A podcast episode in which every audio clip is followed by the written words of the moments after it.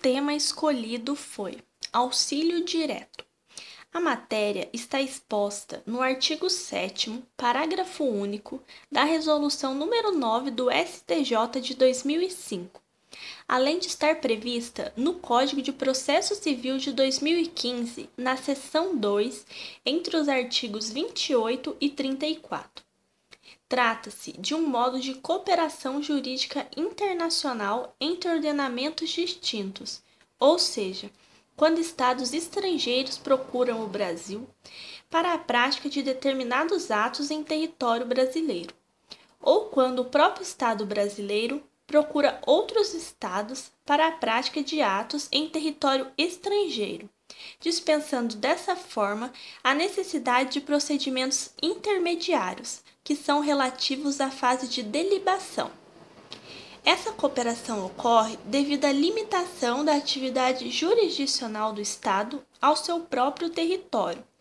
além do fato de que a globalização e a intensificação das relações internacionais mostraram que o crescimento das nações está intimamente ligado à cooperação entre elas.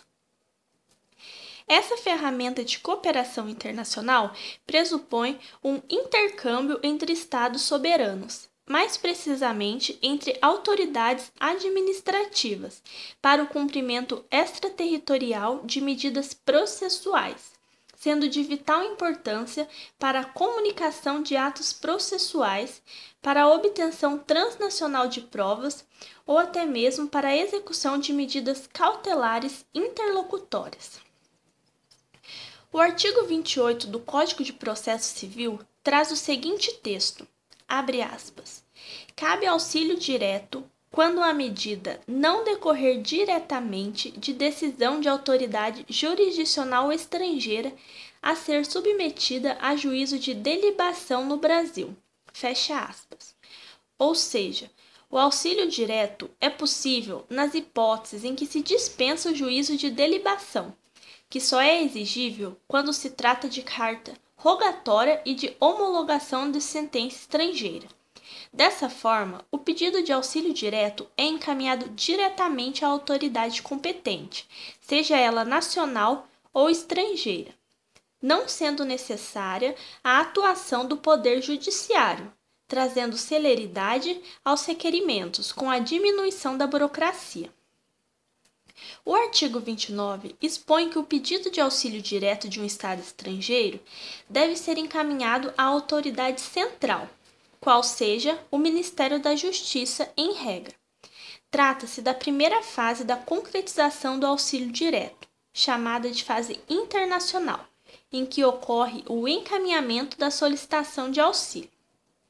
O artigo 30 enumera as hipóteses cabíveis do auxílio direto, sendo importante esclarecer que as normas do Código de Processo Civil são complementares às normas dos tratados internacionais, não sendo, portanto, taxativas as hipóteses elencadas. Entre as hipóteses legais previstas estão a obtenção de informações sobre o ordenamento jurídico estrangeiro ou sobre um processo administrativo ou judicial, colheita de provas ou qualquer outra medida judicial ou extrajudicial não proibida por lei.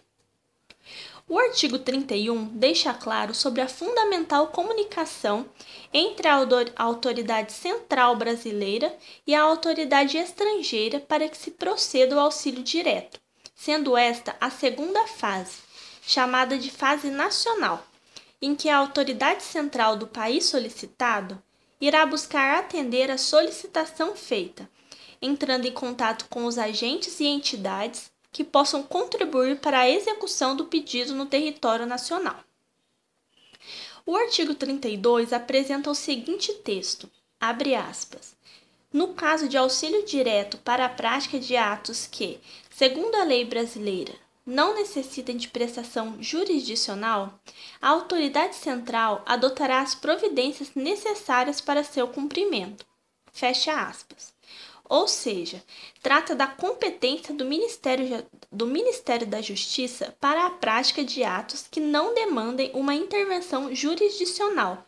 ou seja, não demandam a participação do Poder Judiciário para serem praticados no Brasil.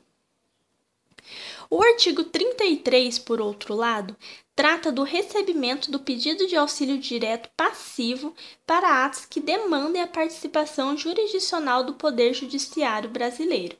Ou seja, quando uma autoridade estrangeira demanda o auxílio direto ao Brasil, o Ministério da Justiça recebe o pedido e o encaminha para a Advocacia Geral da União, que irá requerer a prática do ato em juízo. Por fim, o artigo 34 expressa que compete ao juiz federal do lugar em que deva ser executada a medida apreciar pedido de auxílio direto passivo que demande prestação de atividade jurisdicional. Conclui-se dessa forma que as relações jurídicas contemporâneas ultrapassam fronteiras, objetivando a desburocratização e a celeridade, sendo o auxílio direto uma ferramenta fundamental para a concretização da cooperação entre os sujeitos internacionais.